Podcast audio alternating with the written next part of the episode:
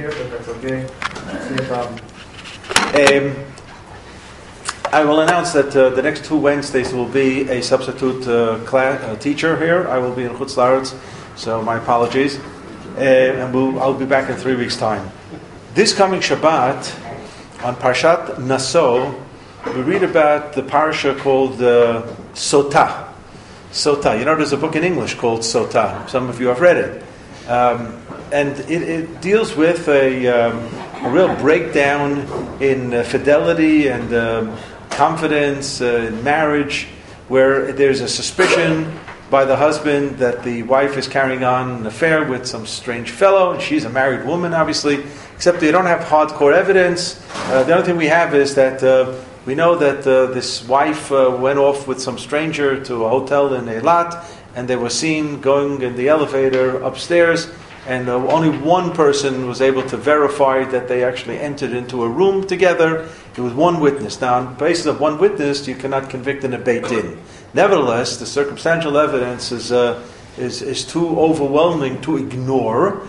So the, um, the, and the husband can demand that she, you know, tells the truth and she can be brought to Beit HaMikdash, and this is something that we do not have today, and this is the aqueous solution of the Mesotah, which is all kinds of uh, uh, concoction with a text of the Torah, of the Parsha, erased from the Chumash, from the Torah itself, into this concoction, and she drinks it.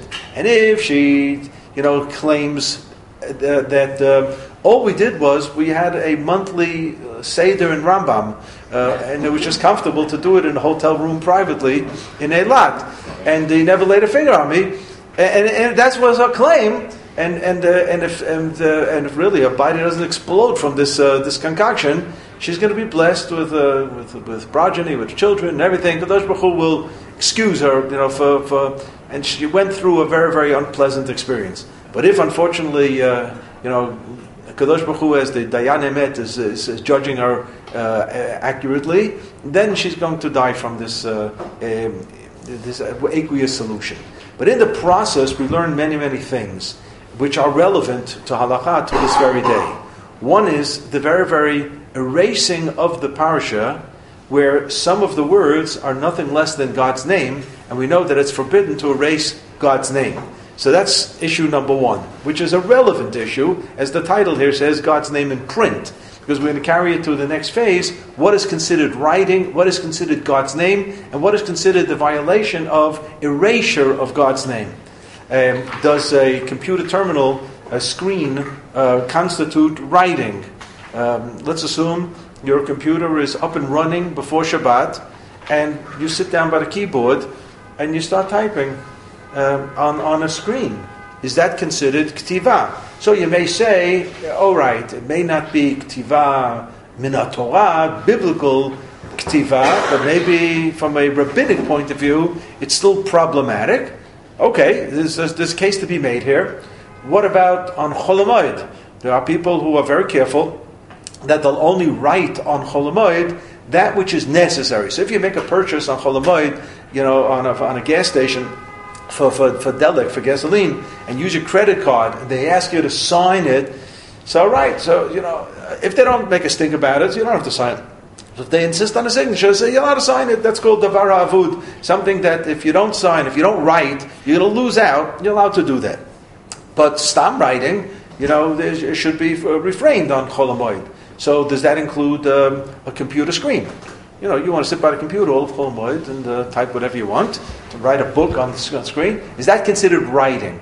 So these are very, very important questions where technology has entered into the picture. So I can tell you that in days of the Rambam, Rambam didn't deal with print because there was no print. It's as simple as that, right? From the days of Gutenberg, the days of the invention of the printing press. So we know that there are some inventions Okay, so Marsha Takazina is here. Good morning. I can mention that today's Shiurim, Mrs. Tech, oh, she didn't hear me yet.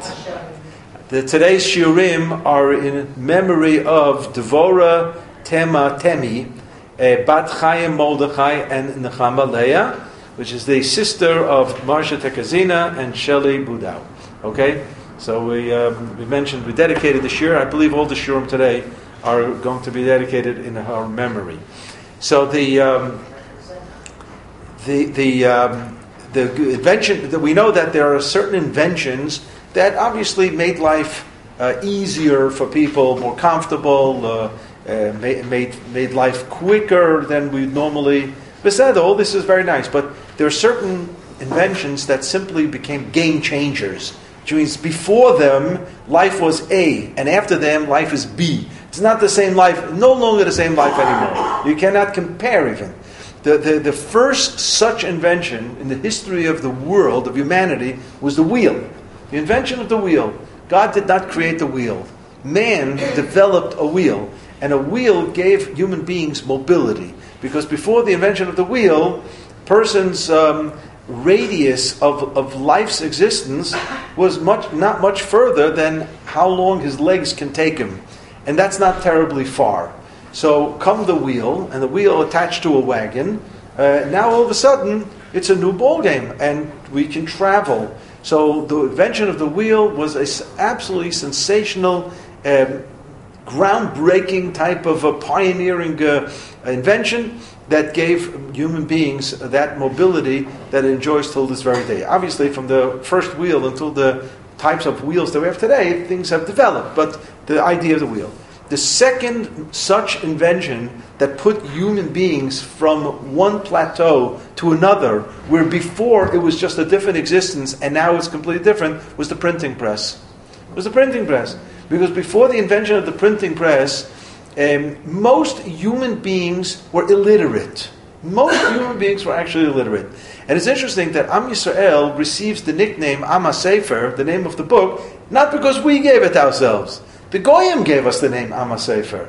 Because Jews were literate. And we had to be literate for the mitzvah of Talmud Torah, for tefillah. So you had to be literate. And there were days where you didn't go to a Sofer Stam to write a Sefer Torah or mezuzah for that matter or a parsha of tefillin. You wrote it. People knew how to write the letters properly. Some nicer, some less nicer, whatever. Today it became already a, a specialized profession because most people don't know the calligraphy of the Aleph Bet. But um, in terms of the knowledge of the Aleph Bet, it was studied from day one. Day one, the Mishnah in Masechet Sukkah, Daf Mem Beit, it says, uh, from when does the mitzvah of Talmud Torah begin?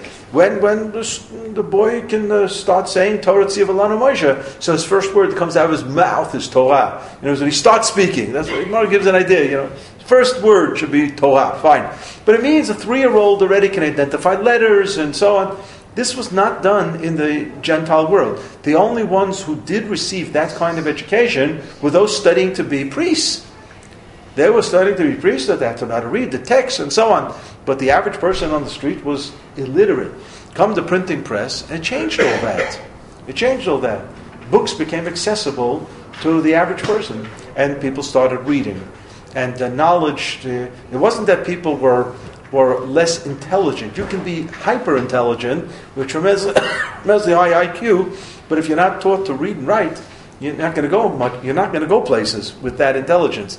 It's underdeveloped and uh, and not cultivated properly. So the printing press uh, about 500 years ago was extremely important. In a moment, I'll say how important it was even for Talmud Torah. Very, very important for Talmud Torah.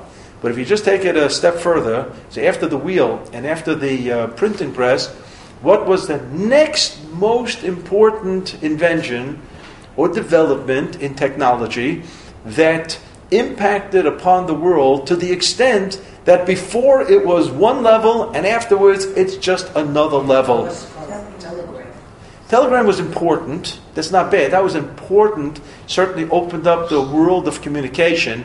And from uh, telegram came telephone, and from, from there, right, from telegram came telephone. I mean, eventually they figured out how to move sound over uh, not just beeps, because uh, telegram was how to send beeps over the, over a wire, and now Morse code, yeah. And and uh, and uh, telephone was ready how to have the sound uh, be conducted over the wire as. Um, as you know, Benjamin Franklin understood, uh, and others, uh, and they, they developed a telephone. Alexander Bell, because they have a company named after him. You know, right, right, right. He made a company, and he says, you know, we got to do something, so let's make a telephone. Right? Is that what it was? It was the other way around. Right. So. Um, but Franklin had something, and Edison, they had a lot to do with, you know, with, with Chashmal, and you might say Chashmal, you might say electricity. So the truth is, there's no doubt that, that they, to a large degree, these inventions, you know, for, certainly moved humanity. But would we say, you know, on a completely different level, with Chashmal, with electricity, maybe. I mean, it really was a, a different world without the electricity than with electricity. But I'm thinking about something even more super than that. It's the microchip. The microchip. We are now in an age that our parents and grandparents, well, let's just say when many of us grew up as kids, it didn't exist. It didn't exist at all. And today, can't move without it. Because maybe you may have heard in the 1940s there was a company called IBM that had a computer. You know what a computer was? Two rooms. Two rooms of structure that could do a fraction of what this little thing could do. A fraction. And that was called a computer, you know. And then they had these cards. Remember these computer cards and punch with binary punch cards with binary numbers. Oh, yeah, yeah, yeah. So, so, so. Rows and rows of tubes. Right, right. So, so things have progressed, and the miniaturizing of the computer, which was a result of the invention of the microchip, was, as they say, mother, uh, necessity is the mother of all new inventions. What was the necessity to shrink the computer and, inc- by, and shrink and also increase its power and ability? It was the U.S. space program. The what? The United States space program. Space. Space program, right? Why? Why? Because the idea was, remember John Kennedy? Remember him? So John Kennedy, 1961, said we're going to put Americans are going to put a man on the moon before the end of the decade. That was his assurance, and he, he wasn't alive to see it, but it, it's exactly what happened. July 69, it happened because there was a race with the Americans and the Russians. So the Americans uh, engineers had this great idea that we really have to do is send a, a type of mothership up by the moon and then have a, a, a, a um, space capsule that will detach from the mothership, which then they call the command capsule, and the LEM, the lunar module. And it would detach, and that would land on the moon, and that would have an ability also to launch from the moon, and it would reattach to the command module, and it would come home. That was the concept. Was, in order to, to do that, they had the practices. And this was practiced in the second phase of the space program called Gemini. Because the space program to the moon was Apollo. The first was just getting up a guy up there in space and then making him come back alive, and that was called Mercury. So by the Gemini, it was, it, was, it was a spacecraft that held two guys. So by Gemini 6 and 7, they did for the first time a word that I learned for the first time, a rendezvous. It's a French word which entered into the English language. And they, they mamash were like nose to nose in space, and then they separated. They were practicing getting together. Without computer technology, that was impossible. They had to. So they were working their heads off day and night to miniaturize and miniaturize and miniaturize the equipment so that it would be lightweight as much as possible and fit into a small computer and work and have that ability. So we today are beneficiaries of that technology. And another thing that they did was they brought on board, and that was already from Apollo 8, half a year before the lunar landing, a, um, do you remember many of us had uh, video cam cameras? So if you remember back in the 50s or 60s, um, if there was a, uh, uh, let's say, a news item, a, a, demonstration, and they're covering the, you know, ABC, NBC, CBS, they're covering it. They had these huge cameras, and five people had to roll it, and it was heavy like anything.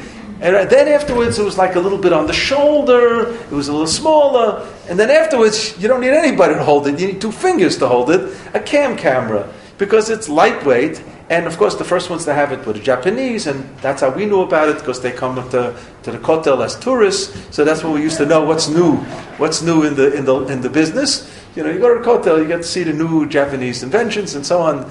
But um, that technology was a result of the space program. So this is very important. So and, and it's also computerized. So everything today is computerized. Mamash, everything's computerized, and, and that means we're living on a different planet, a completely different planet. Now, this all impacts with regard to Torah. Because while the Sefer Torah itself has not changed at all in terms of the requirements of how to write a Sefer Torah, what should be in there, and it's the same Sefer Torah. V'zot Torah shesam Moshe b'nei b'nei Israel. It's the same Torah. I mean, it's a different par- parchment, but it's the same Torah. It's the same Bereshit bara Elokim Tishmai that Rabbeinu Tam read, that Rabbi Akiva read, and that uh, Hil V'Shamai read, and, uh, and so on. And was probably the Malachim of uh, who did Hakel, who read uh, from Dvarim. It's the same Sefer Torah, but Yoshiyahu found same Sefer Torah. And that's amazing. After 3,500 years, that there is one textual change, one in the whole Torah amongst the communities of Israel, and that is the Yemenite Sefer Torah in Parshat Noach, where in our Sefer Torah it says Vayu Vav Yud Hey Yud Vav. There it says Vayehi Vav Yud Hey Yud.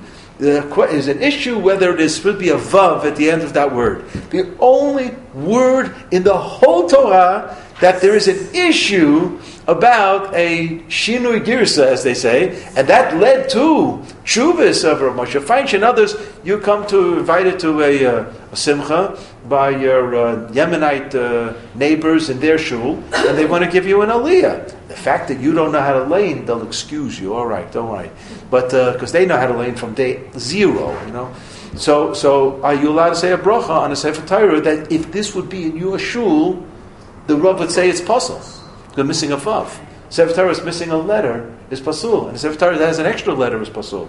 So that's the only only issue with the Sefer Torah Temani uh, about the kashrut because of a vav. But I'm just saying this as if that's all after 3,500 years of Arba Kanfot Tevel from all over the world, copying, copying, copying, and you didn't make a mistake, a mistake didn't fall in, it's, it's absolutely amazing. It's miraculous even.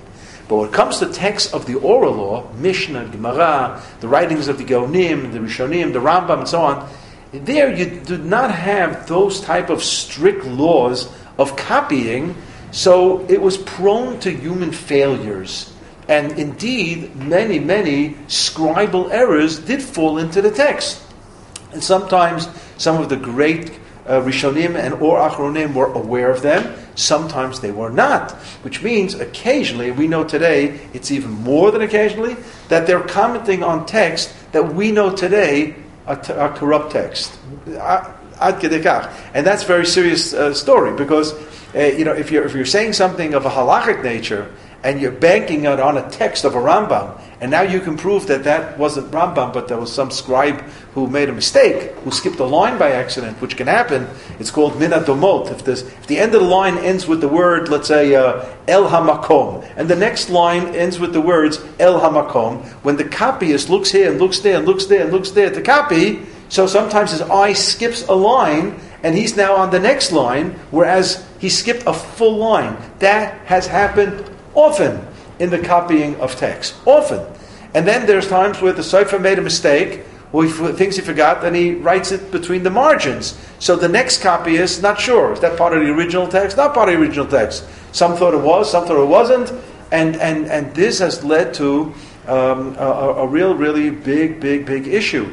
Now, in the yeshiva world, they prefer not to deal with everything I just said in the last two minutes and rather to sanctify that which has come down as the Vilna print, the Vilna Shas of the last 250 years ago. And the one who really um, uh, forwarded that position was the Chazon Ish. Chazon Ish said that if this is what God, the, the, the divine decree, would be the text of the oral law today, so be it. And you break your head and try to understand what you have in front of you on the table.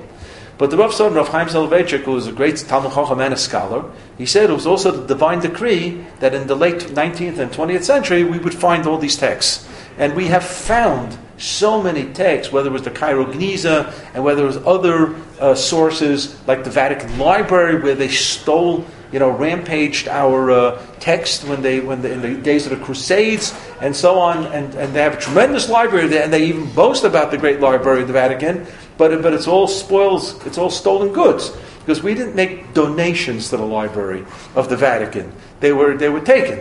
And, and there was only at the time after 1963-64 when Pope John the 23rd had the ecumenical council and things were relaxed and he allowed Jewish scholars to come and microfilm the material. He didn't allow anybody to take anything, but he allowed you can go there with a camera and film. So today you don't have to go to the Vatican anymore. You go to Hebrew U in the in the right here. You don't even have to do that. All you have to do is be linked to the Hebrew University site on the computer, and at home you can bring up whatever. You want to look at a Rambam that was written in the hundred years after the Rambam? Vagasha. You know, as long as you know what to type in in the search, you're going to get it right on your screen. Which means that the way Torah is going to be studied, I say going because it's already started, but hasn't infiltrated yet the world of Torah study print infiltrated. You, I don't think you're going to find a Bismedrish in the world where a Rosh Yeshiva will say, print, it's Chadash, it's new, Chadash Asur Torah. We, the Rabbeinu Tam and Rashi, they learn from manuscripts. We're going to learn from manuscripts. You know anybody studying Gemara from manuscripts today? You know anybody not bringing a printed sefer into the Bismedrish, but everything is a manuscript? Nobody does that anymore. But you think the first hundred years there wasn't a fight? of course there was a fight. But they lost the battle. Just like there's certain groups when in, when internet you know began, and there were certain groups, as you know, without remaining nameless, who, who fought a tooth and nail. Fought a tooth and nail. And then there were some people that came to their own you know, rabbis and they said, one second, but in our work, you know, environment, we have computers, we need it. So then there was a heta for this, and a heta for that, and a heta for this, and a heta for that. And before you know it, all your prohibitions cave in because of a new reality. The fact that today, if you go to shopping in uh, Rami Levi or Supersal, you're busy bumping into all those people with the carts who are filling computer orders. Right? Most people don't go shopping anymore. I go with my wife shopping. Why? Because my wife asked me to go, so I go. So you think I know why I go shopping. But, uh, but a lot of people don't go shopping anymore. They just pick up the phone or on the computer, excuse me, on the computer, right? I mean, today uh, you make a, a, an order from uh, you know from Burgers Bars. Who makes a phone call anymore? You go online, you type in what you want. You know, you want with pickles, without pickles. You know, they, everything, everything is there, everything. And you give an address, you give a credit card number, and it tells you within the hour, and they'll be there and shine, and that's it. This is the world. This is the world. It's been completely, completely computerized. So I had a great teacher at Bar Ilan. His name is Rav Shlomo Zalman Havlin. Rav Shlomo Zalman Havlin, he happens to be a Lubavitcher Chassid, but not, categorically not a Mashiachist. He's not there. He's not a Mashiachist. He's not one of the guys who you'd see at the Tachana Merkazit with tefillin. Are you, are you Jewish? You know, not, not, none of those. I mean, not that he's against that, but he's not that kind. He's an intellectual Chabad, but he's also a tremendous Talmud Chacham and a big Rambamist, that's what we call him, expert in Rambam, to the extent that in the Hebrew Encyclopedia, if you're familiar with that, that's a serious academic work, Encyclopedia Ivrit, he wrote the article on Rambam, and he wrote many, many other articles. So he was my mentor at Bar Ilan, and um, he explained once that when we talk about the end, the demarcation lines of the end of periods of Torah Sheba'al Peh, we talk about the Tanaim. So the Tanaim, every third grader knows that the Tanaim are the writers of the Mishnah. And who are the Amoraim? They're the writers of the Gemara. And who are the Geonim? Then the Rebbe in third grade is a little stuck because the Geonim didn't put out a corpus. Uh, as we know it, but uh, they had uh, some Svarim and that Shelot to Chuvot, Messiah, Geonim. And they'll give you a few names, uh, famous ones Rav Hai Gaon, Rav Sherira Gaon, Rav Saadia Gaon, probably the most famous and a few others, fine. And they get to Rishonim. Ah, Rishonim, we're all, these are handy household words, says Rashi and Rambam and Ramban. Say that we're more familiar with the Middle Ages. And then you get to the Achronim, the later ones, that's like the 15th century till today. So people say the Noda B'Yehuda, the Chassam Sofer, you know, some people throw in the Mishnah Berurah, the Chofetz Chaim, you know, and if you want to really stretch it, you'll say Rabbi Feinstein already, Igros Moshe, whatever, you know, it's the last 500 years. Fine. So this is a, a, very general. So, but where exactly is the line? Where's the line? You think at the end of the period of the Mishnah, Rabbi Yudah Nasi is the editor, not the author, the editor. That's a speech in itself. I don't do that now. He's the editor of the Mishnah. You think his son, Rabbi Gamliel ben Nosha Rabbi Yudah Nasi, thought that the line is over his head. His father is the end of the Tanaim, and I, Rabbi Gamliel, begin a new era. You think that was the case? You think he knew that he was moving from one era to another? For sure not. He's mentioned in the Mishnah. He himself, in Perek Sheni of Pirkei Avot, Ram Gamliel, Ben Osher, So one say, is he a Tana or is he an Amora? If he's in the Mishnah, he's supposed to be a Tana, right? And then you have the first generation of Amoraim, who we are familiar with both in the Talmud Bavli and Talmud Yerushalmi. In the Talmud Bavli, it's Rav and Shmuel, and in the Yerushalmi, it's Rabbi Yochanan. In, in both of the, uh, in all three cases, there is a phrase that pops up in the Gemara when a Mishnah or some source from the period of the Mishnah, could be a Breita, a Tosefta, but some period of the Tanaim for sure, is, is, is there, and it's put against an opinion of either Rav or Shmuel or Rabbi Yochanan. And the Gemara is baffled because Amoraim do not argue with the earlier sources. They explain the earlier sources, but they're not there to argue with them. So the Gemara will say about these three, and only these three, Rav, Tanahu, Upalig. He's also a Tana, and he's allowed to argue. Which means, instead of harmonizing the opinions, we simply say, it's a machloket. It's two opinions. It's the Mishnah against Rav. It's the Mishnah against Shmuel. It's the Mishnah against Rabbi Yochanan. What does that mean? So I heard this from one of our great professors at YU, Rabbi Dr. Simcha Feldblum, Shalom, who said that Rav never knew he was an Amora. Nobody told him. Nobody told the secret. We know it today, in hindsight. But he received smicha from Rabbi Yehuda Nasi. So what do you think? He's just he's a, he's a, he's a colleague of Rabbi Yehuda Nasi's son, Rabbi Gamliel. Did they think that they started now a new era? They didn't know that. So they're so close to the era of the Tanaim. They're also Tanaim. That's really what the Gemara says. They're also Tanaim. I they only they don't you don't see them in the Mishnah. So so the Rabbi ha, Professor Havlin said. He says what ends a tkufa period from our point of view is the emergence of a sefer that is all inclusive of all the learning Torah Sheba'al Peh that was done previous years and generations, and was accepted by Klal Yisrael. Because if you have a sefer that's all inclusive and it's accepted by Klal Yisrael, that's the end of an era. Certainly, the Mishnah answers that call. It was a corpus that dealt with while Rabbi Nasi demonstratively did not put everything in, but he put a lot of things in, most of that which we should know, and, and it was accepted by Klal Yisrael. So that's why the Rabbi Yehuda Nasi becomes the end of the period of the Tanaim, irrespective of the fact that his own son can appear in the Mishnah as well. So too with regard to Talmud Bavli, as opposed to Talmud Yerushalmi. Talmud Yerushalmi in Eretz Yisrael was never codified, was never accepted in a sense. Talmud Bavli became the authoritative text for all subsequent discussions of halacha.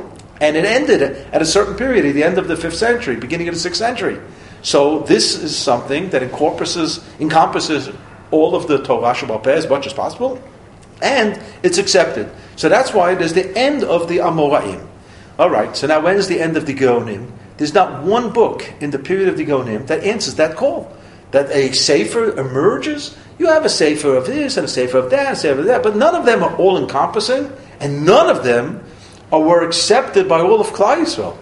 So where does it take us to? So the problem Rabbi Havlin said was we have a false image as to when is the end of the period of the Geonim.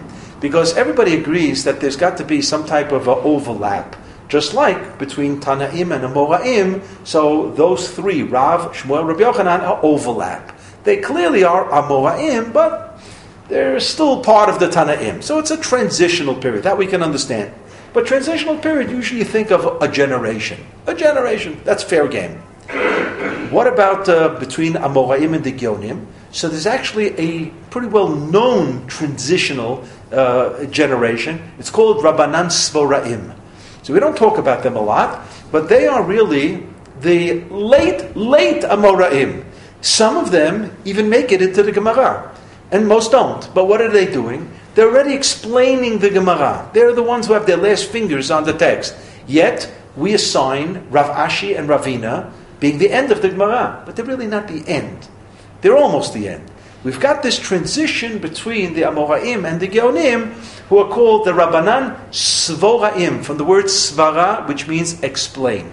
They were commentaries. They were commentators early, early commentators on Gemara who are mostly anonymous now, but that was the transition between the Amoraim and the Geonim. Very short period. But between the Geonim and the Rishonim, we say Rishonim, we mean Middle Ages, when does the Rishonim start? So if you ask anybody in a yeshiva, oh, it's before Rashi for sure. Rashi's teachers, Rabbeinu Gershom. Rashi's teachers were students of Rabbeinu Gershom. So I'm sure we've heard of the Cherem Rabbeinu Gershom. You're not supposed to read somebody's mail, right? Remember, you know that. There's a Cherem Rabbeinu Gershom, not to read somebody's mail. So what are the 21st century shilas? Are you allowed to read somebody's email, Facebook, um, yeah, uh, faxes, right? Somebody sends a fax on a machine and it doesn't go to a private house. It goes to some office. Why? The, the, recipient doesn't have a fax machine at home, but somebody works in the office. Send me a fax at the office, right? People do this all the time, right? So you see, it says on it, you know, give to you know Shloimi. Now you saw it, give to Shloimi. Okay, what am I supposed to give to Shloimi? Let's see. You're not supposed to read it. It's not for you. So, is it really part of Cherem Derbenu Gershom for something like that? For sure, from the laws of Derech Eretz, you shouldn't read it. That's clear. But what about Cherem Rabbeinu Gershom? So there were many poskim of the 20th century who said that with regard to modern day mail, which today, given the fact that I get a postal delivery once every two weeks, so I don't know what modern day mail is, what we call snail mail today. I don't know what mail is anymore. Who sends mail? Remember, I used to go to America. I had to have a half a sakit. You go to America? Here, you can take the mail. You know, like remember those days? Who sends mail today? Nobody sends mail. Except once in a blue moon, I have a check for the IRS. You know, do me a favor, put it in the mailbox. That can happen, but generally not. So I remember there were poskim said there's a difference between a sealed envelope and a postcard. Because a postcard is open. It's what is a postcard in modern Hebrew? A gluya, because it's galui, because it's opened. That's why it's called the gluya. It's a piece of mail that's not sealed. So it's a gluya. It's an opened piece of mail. So if the person who sent the gluya wanted it to be classified information, that dope wouldn't have sent a gluya. He would have put it in an envelope and sealed it. The fact that he mailed, right, you went on a trip to, to, to Milano in, in Italy, and you, you got a picture postcard from some, uh, some, some site, and you want to send it back to Israel. Hi, I'm doing well, and everything. You don't really care if anybody else sees it. Let the postman read it also. As ma, I mean, you care if you're writing an open letter like that on a postcard. It's open for all. So how can you have cherub ben or something like that? Now, once you have those kind of piskei halacha around, and we do have such piskei halacha, I think I didn't shut off. Um, so, um, what about a, a, a, Facebook? Now, Facebook, you know very well, is Rashut Harabim. It's what's called in Hebrew parutz. It is just wide open. Anybody can get into Facebook. So once anybody gets into Facebook, it can't be Cherem Ben Gershom anymore. And uh, what about a fax? So too, you know, sometimes we send sensitive information to facts, uh, forms and documents and stuff like that. So I think Derech Eretz dictates that if the fact says give it to Shloimi, just give it to Shloimi and don't bother being a, a, a nud, you know, a, a, a you know, uh, you know, voyeur just to see what, what it is. That's not that's not right. But would it be Cherem Ben Gershom? That's that's very very. It's like a gluya. It's like a postcard. It's mamash uh, revealed and open uh, to all. So so Rabbeinu Gershom is the Rebbe of, this, uh, uh, of the, his student was the Rebbe of Rashi. So it's two generations for Rashi. Is Rabbeinu Gershom from Mainz, from, from Germany, and, and he's like the Or HaGolah. He's like the, the light of the, the diaspora. And he's the beginning of the Rishonim. We're talking about the uh, mid 11th century, so the beginning, end of the 10th century. So these are already Rishonim. And in Spain, we have Moshe ben Chanoch, perhaps less known, but also a luminary and other places. So the period of Rishonim, the medieval greats and giants of Torah, begin in the 10th, 11th century. Okay, fine. When did the Gaonim end? You think anybody in Baghdad, which was the seat of the yeshivot in, in Bavel, which today is modern day Iraq, um, somebody got up on the table and said, Adkan Geonim, Mikano Lahaba Rishonim. now we're finished with the Geonim, now we start Rishonim. Nobody ever did that. Geonim means, it doesn't mean that they're all Geonim in our sense, you know, geniuses, giants, and everything. The word Gaon for 500 years was a title of the Rosh HaYeshiva of the yeshiva in Bavel. Now, that Rosh HaYeshiva could have been a genuine Torah luminary, like Rav Saadia Gaon, like Rav Hai Gaon, Rav Sherira Gaon, Rav Yehudai Gaon. We know some of them by name because of works that they actually wrote, and they were certainly great. But we also know that some of the Geonim were nothing less than president of Yeshiva University. They were administrators. So, yes, Yeshiva University, there was a Rav Dr. Revel. He was a Gaon in every sense of the word. Dr. Belkin Al tremendous Talmud Chacham, got smicha from the Chofetz Chaim at age 17. Rabbi Lamm, Shibadel La'or Chaim Tovim, was a nice, fine Talmud Chacham and so on. And then we had a very nice administrator, Mr. Richard Joel. He didn't come from the academic world. He didn't come from the yeshiva world. There was a choice that the administration made. We're going to make now President Yeshiva University a Mister. But he's still president of Yeshiva University. And there were Geonim who assumed the helm of the yeshiva because of administrative uh, abilities, and they weren't the, the top man in the Beit Midrash. It happens today even in some yeshivot uh, gedolot and Hesder, or, or yeshivat tichonit, where Rosh Yeshiva is Rosh Yeshiva by name. He's the figurehead on top. But there's some fellas down there who can learn better than him. That's okay. It's not a, not a disaster. As long as you give the proper kavod anyway to the person on top, which not always happens. But, um, but it, it, it, it's something that we know. So the Rambam in the 12th century already put his finger on this that there was some of the Geonim who were ignorant, who were ignoramuses. So they weren't big Chacham. So where did the word Gaon come from? It came from a phrase in Sefer Yeshayahu, Gaon Yaakov, which means the bright, Gaon means from the word bright, of Yaakov, which is Am Yisrael in the diaspora. So the Bavel was representing Jewish diaspora, and they were like the shining light, as if to say. That's where the title came from. It was only later in history that that word became associated with somebody who's a luminary, who's an outstanding luminary, and the first time it was given such usage was Rebbe Eliyahu from Vilna, who we call the Vilna Gaon. The Vilna Gaon. That's, the, that's a little over 200 years ago. And he's called the Vilna Gaon.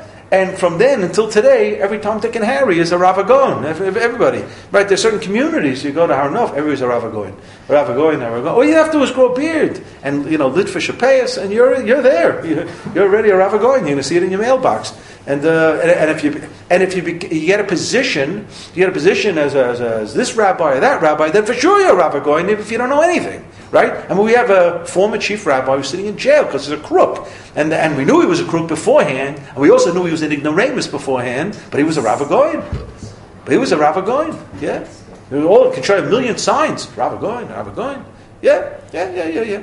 And, and, and, and this is because the position, you don't want anybody less than a Rav HaGaon. So I remember when the Rav Lebracha turned 80, back in uh, 1983. So there is a Torah journal in the United States published by Agudat Yisrael, not exactly the best friends of Yeshiva University. The editor in chief, his name was Rav Simcha Elberg, Zechron Levracha, and he was a big uh, zealot, a Kana'i also, for very, very uh, Haredi hawk, I would call him. But he had a personal friendship, personal friendship, deep personal friendship with both Dr. Belkin, the president of Yeshiva University, and the Rav. This goes back for years before, and he had tremendous respect for both of them.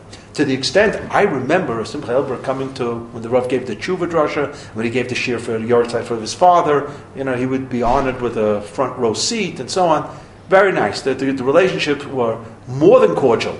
So when the Rav turned 80, this Rav Simcha Elberg wrote the most beautiful article in an Agudas Yisrael based publication called Hapardes. And it was called, the title was Sar HaTorah, the Minister of Torah. And he wrote two things in that article that um, the first part, any student of YU, anybody ever heard a shiur from YU, from the Rav, knew how true it was. But it was good that Borough heard it. the Oilam, the Tzibur that would read Hapardes. He wrote that if takeoff on the Gemara Masechet Baba Batra, Daf Dalid, that says whoever didn't see the building Beit Mikdash that Hordos built never saw such a beautiful building in his life. So he did a takeoff on that, and he says, "Misha lo shama shiur me'arav Yosef Ber Soloveitchik lo shama shiur tov miyamav." Never heard a good shiur in his life. So fine, okay. So not that we needed or the Rav needed a hechsher from Rav Simcha Elberg on that, but I think it was good that his audience should hear something like that. But more than that, he writes that the Rav restored credibility to the word Gaon. He says, We live in Borough Park, and every Tom, Dick, and Harry is a Rav HaGaon. He says, I got news for you. It doesn't mean anything anymore. And I heard once Rav Ovadia Yosef, the Bracha here in Eretz Yisrael, say that there's attrition. There's attrition on the word, on the meaning of the word Gaon. Because if everybody's a Gaon, then nobody's a Gaon. It's like Rav Kugzal said, if every there is Shabbat, then there's no Shabbat. And if the whole world is Eretz Yisrael, so there's no Eretz Yisrael. And if the whole world is Klal Yisrael, then there's no Klal Yisrael. There Kedusha is a result of Havdalah, Mavdil ben Kodesh L'chol, ben L'choshev. If you don't have Havdalah, then you have nothing. Then nothing, it's worth, it's valueless. So if everybody's a Gaon, then nobody's a Gaon anymore. That becomes the normal, that becomes the mainstream. So he said that the Rav restored, restored the word, the, the, the, the, the, um, the, the value to, to, to, to, the credibility to the word Gaon. If you really want to know what it's all about, check him out. Check him out. And I thought that was just a very, very good comment. So we go back to the period of the Gaonim, and they in Bavel in the 10th century, the 11th century, the 12th century, they're still in business. I mean, what do you mean still in business? There's still yeshivot there. They're still teaching Torah. And more important, they still see themselves as the address for world Jewry to turn to them for their halakhic questions. Now, in the 6th century, in the 7th century, the 8th century, they were really the central Torah authority.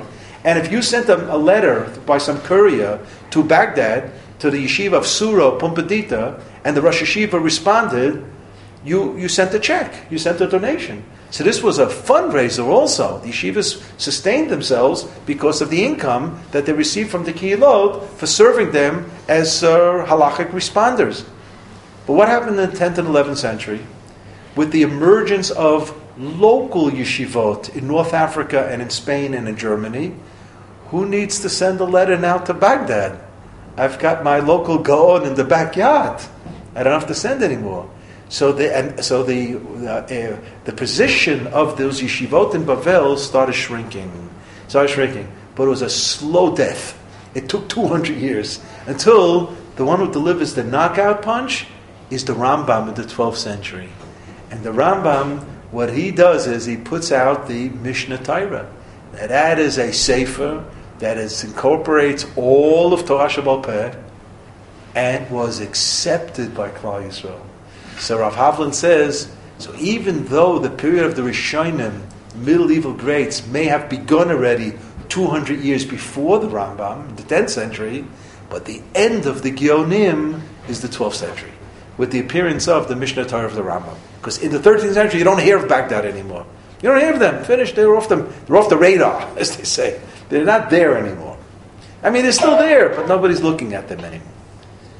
Okay, so when's the when does the Rishonim end? And when does the Achronim begin? So we go back to that definition. Let's take a look. There was the Tur of Rabbi Yaakov ben Asher, and on the Tur writes Rabbi Yosef Karo the Beit Yosef, and the Beit Yosef abbreviates his Beit Yosef and becomes the Shulchan Aruch. And Rabbi Yosef Isserles, the Ramah, puts the puts the the, the, the, the tablecloth, the mapa as he calls it, upon the Shulchan of the Rabbi Yosef Karo, and that pretty much gets accepted. So let's call it the Shulchan Aruch of Rabbi Yosef Karo and the Ramah. And for most people, that seems to be the point of demarcation. Comes Rav Havlin, he says, the demarcation is the invention of the printing press. Because before the printing press, the study of Torah was on one level, and after the invention of the printing press, from 15th century onward, the study of Torah uh, changed dramatically. Dramatically. It's not the same type of study of Torah. If you are studying Mishnah or Gemara from a manuscript, the first order of business is to look at every single letter and make sure you're reading something correctly.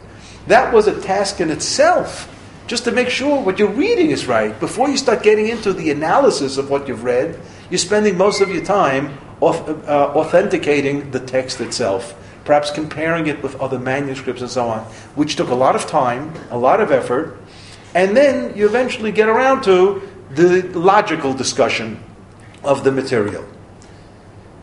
If you have a text on a table that's been printed, all that work has been done already. You take as a given, this is the Gemara, this is the Mishnah, this is the Rambam. That's all. And now I'm like light years ahead in terms of my own Torah study. And you take off from there. So Rashi is now in print, the Tosfot's in print, the Ramban's in print, the Rashba's in print, everything in print everything in print. I don't have to break my head to see, am I sure I'm reading the right Ramban? Maybe there's a mistake here. Nobody worries about that. They just take it as a given, and now we're learning on a different plateau, completely different plateau. And that's the way learning has become until the t- late 20th and beginning of 21st century. So what happened in the 20th century? The, the microchip. And now because of the microchip, we are able to go back to the days of manuscript investigation, which means a note of skepticism on what I'm looking at in my printed text. And now it's not a difficult task at all to check out. As a matter of fact, there are computer programs today that give you the split screen and will say, all right, I'm learning a Rashi now on a Gemara. I have a hunch there's something wrong with this text. And I can bring up on the screen eight different columns of different versions of the same Rashi where the computer will highlight for me the differences. So I don't have to squint and read the whole text eight times and overlook something. The computer is going to give me a color highlight, and all of a sudden you see, hmm, now the text in Rashi reads a little better. And now I'm beginning to understand it. Now, how long is this going to take for this type of learning to infiltrate yeshivas? It may take another generation, but no more than that. Because all of learning is going to become computerized. Remember, once upon a time there was a thing called chalk, and a, and a, there's no such thing as chalk. I hate to break it to you. If you ever go into a classroom today, you are not going to see chalk and a blackboard. You're going to see an overhead projector. That's what you're going to see, and a barcode. And you're going to see a screen. And, and if there's a board already, it's going to be markers, magic markers that they write on board with a little schmata, you know, to, to, to erase it and so on. But blackboards, forget about it. But, but even that, nobody's using that anymore. Students have computer terminals that they're, and the teacher can put up the text that he wants to put up from his desk, and everybody has it. And it's only a generation away where the Rebbe in Gemara is going to do the same thing. And he's going to do it by having B'nai Torah, who are also in the world of high tech, develop that kind of uh, program that will allow for this type of teaching to take place. And what I'm talking now is not theoretical, it's real. It's real. So, with all that introductory material, I remember I, one of my great teachers at YU, Rabbi Tendler, he taught us uh, you have to cultivate the art of constructive batola. You know, this was good. This, I think, was very, very important to understand where print comes in, because the shaila of writing God's name, in having it printed, is, is, is a bona fide shaila. So I'm just going to give you a little bit some uh, Rashei Perakim, some uh, headlines here. If you take a look at source number seven on the second page, towards the bottom, source number seven. See, we did a lot. We're already on source number seven. The Gemara says in Masechet Gitin, Amar of Nachman, Naktinan Sefer Torah, we've, we, we have, Naktinan means we have adopted. We have adopted for halachic purposes. Sefer Torah shekatvu min yisarev. Who are the minim? The minim are the he, early Hebrew Christians. The early Hebrew Christians. They are the minim. And the bracha that we say today in Nusach Ashkenaz, Malshinim, used to be Minim. It was a bracha that Chachamim didn't know what to do with these early Christians, and they asked God, to take care of them. You take care of them. We can't deal with it. That's a history itself. If I'd start on this, we'd be here till next three weeks.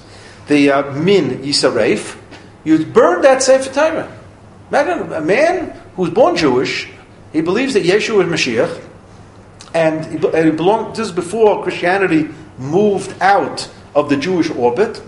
It became adopted by the Roman Empire in the name of Constantine in the beginning of the fourth century. The, um, uh, a, such a Hebrew Christian that writes a Sefer Torah, or for that matter, an Apokyrus, a Jew that doesn't believe in God. But he's a Sofer Stam. It's a beautiful Sefer Torah. Beautiful Sefer Torah. So Gemara says, Yisaref, take it and put it in the fire. Next opportunity with your chametz, you know, burn it. But katfug akum de kochavim, which means this is censored material. Ovid kochavim is always nochrim or goyim. Means a goy, but he's not necessarily. Uh, he's, he's not a apokyrus. He believes in God. He believes in God. It says yignaz. You put it in gniza. Now, what's the difference between sreifa and gniza? Gniza, you don't burn the sefer. You just put it away. You put it in hiding, and it's not there for any public or private consumption. You're not going to use that Sefer Torah for Kriyat Torah, but you don't burn it. Why don't you burn it? Because the feeling is that maybe the goy who believes in God wrote the Shem Hashem with the sanctity of the name of God. Why shouldn't he think so? If he really believes in God, and he, and he says, I am writing Hashem's name now, so he's instilling sanctity, Kedusha, into the Shem. Now, maybe not. We don't know. We're going to interview him. We're going to take his word for it. So you can't burn the Sefer Torah because maybe he did um, write the name of God with the proper sanctity, the kavanah of sanctity, or maybe he did not. So you're not going to use it in shul for Kriyat Torah or for Torah study purposes. But if an apikar, somebody who doesn't believe in God, so it's, it's ridiculous to think that he had kavanah, he had intention to write Shem Hashem with kedusha. He doesn't even believe in God. So that's why the first Sefer Torah is burnt. The second one is put into Geniza. Now this whole this Gemara generates a whole discussion whether the printing press can cause kedushat shem, the sanctity of God's name. And it's interesting that on the first page in source number four, which is actually a rather lengthy um, source here, the Piskei Uziel was the second Sephardi chief rabbi of Israel, Rav Ben Zion Uziel. He was the parallel chief rabbi with Rav Herzog here in Eretz Israel, and a tremendous Tamachachim. And he analyzes both sides of the coin and takes a hard line here and believes that the printing press can sanctify God's name if, when the person is printing this, he has kavanah for Shem Hashem. Now, this question of can the pr- machine uh, cause some status change that's important in halacha, can it do it? Came up already before printing uh, uh, uh texts with uh, sidurim and chumashim and so on. Well, came up with regard to baking matzah.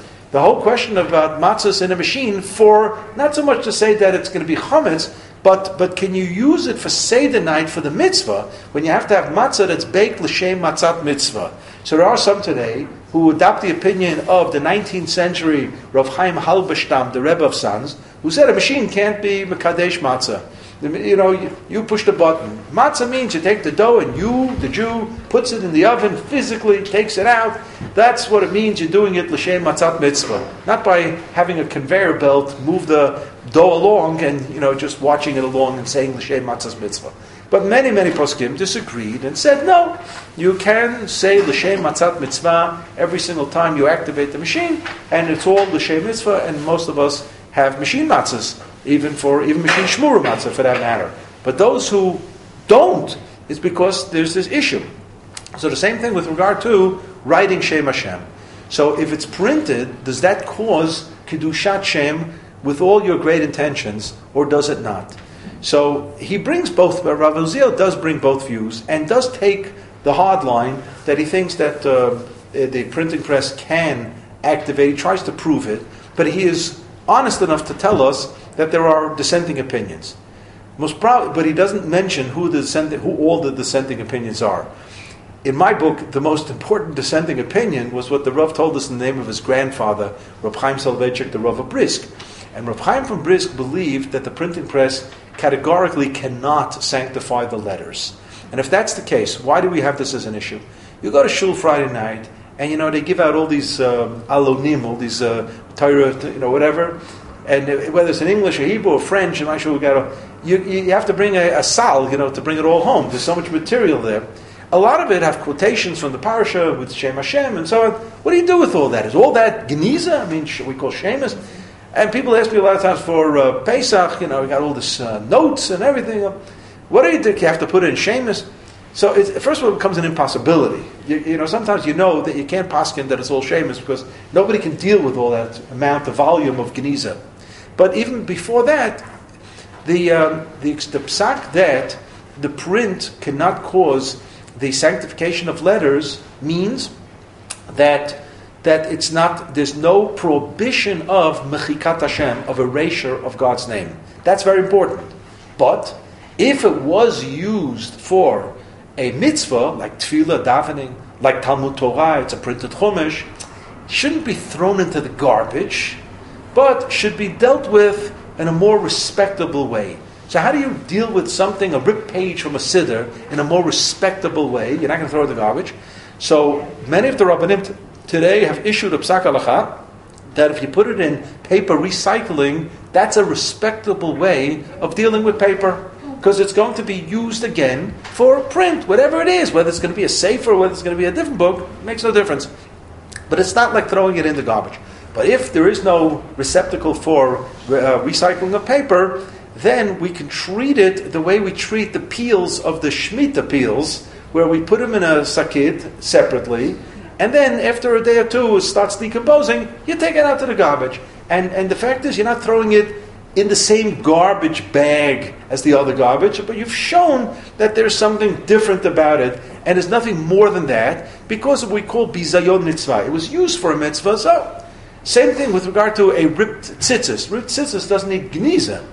But uh, the minig is that you don't just throw it right in the garbage, but you know you can put it in a sakit in a plastic bag and and and dis- uh, discard it uh, in such a way because it doesn't have inherent kedusha. So too, by the way, a lulav or, or a schach from a sukkah, or even a shofar for that matter, does not have inherent kedusha. And if a shofar cracks and it's no longer valid, so what do you do with it? So, you, are going to throw it right in the garbage with all your leftover food? You know, it doesn't look good. There's something psychological about that. And also what's called bizu mitzvah. So you have to dispose of it separately. Fine, but it can be disposed with. So here you have these two points of view as to um, how to deal with Shem Hashem.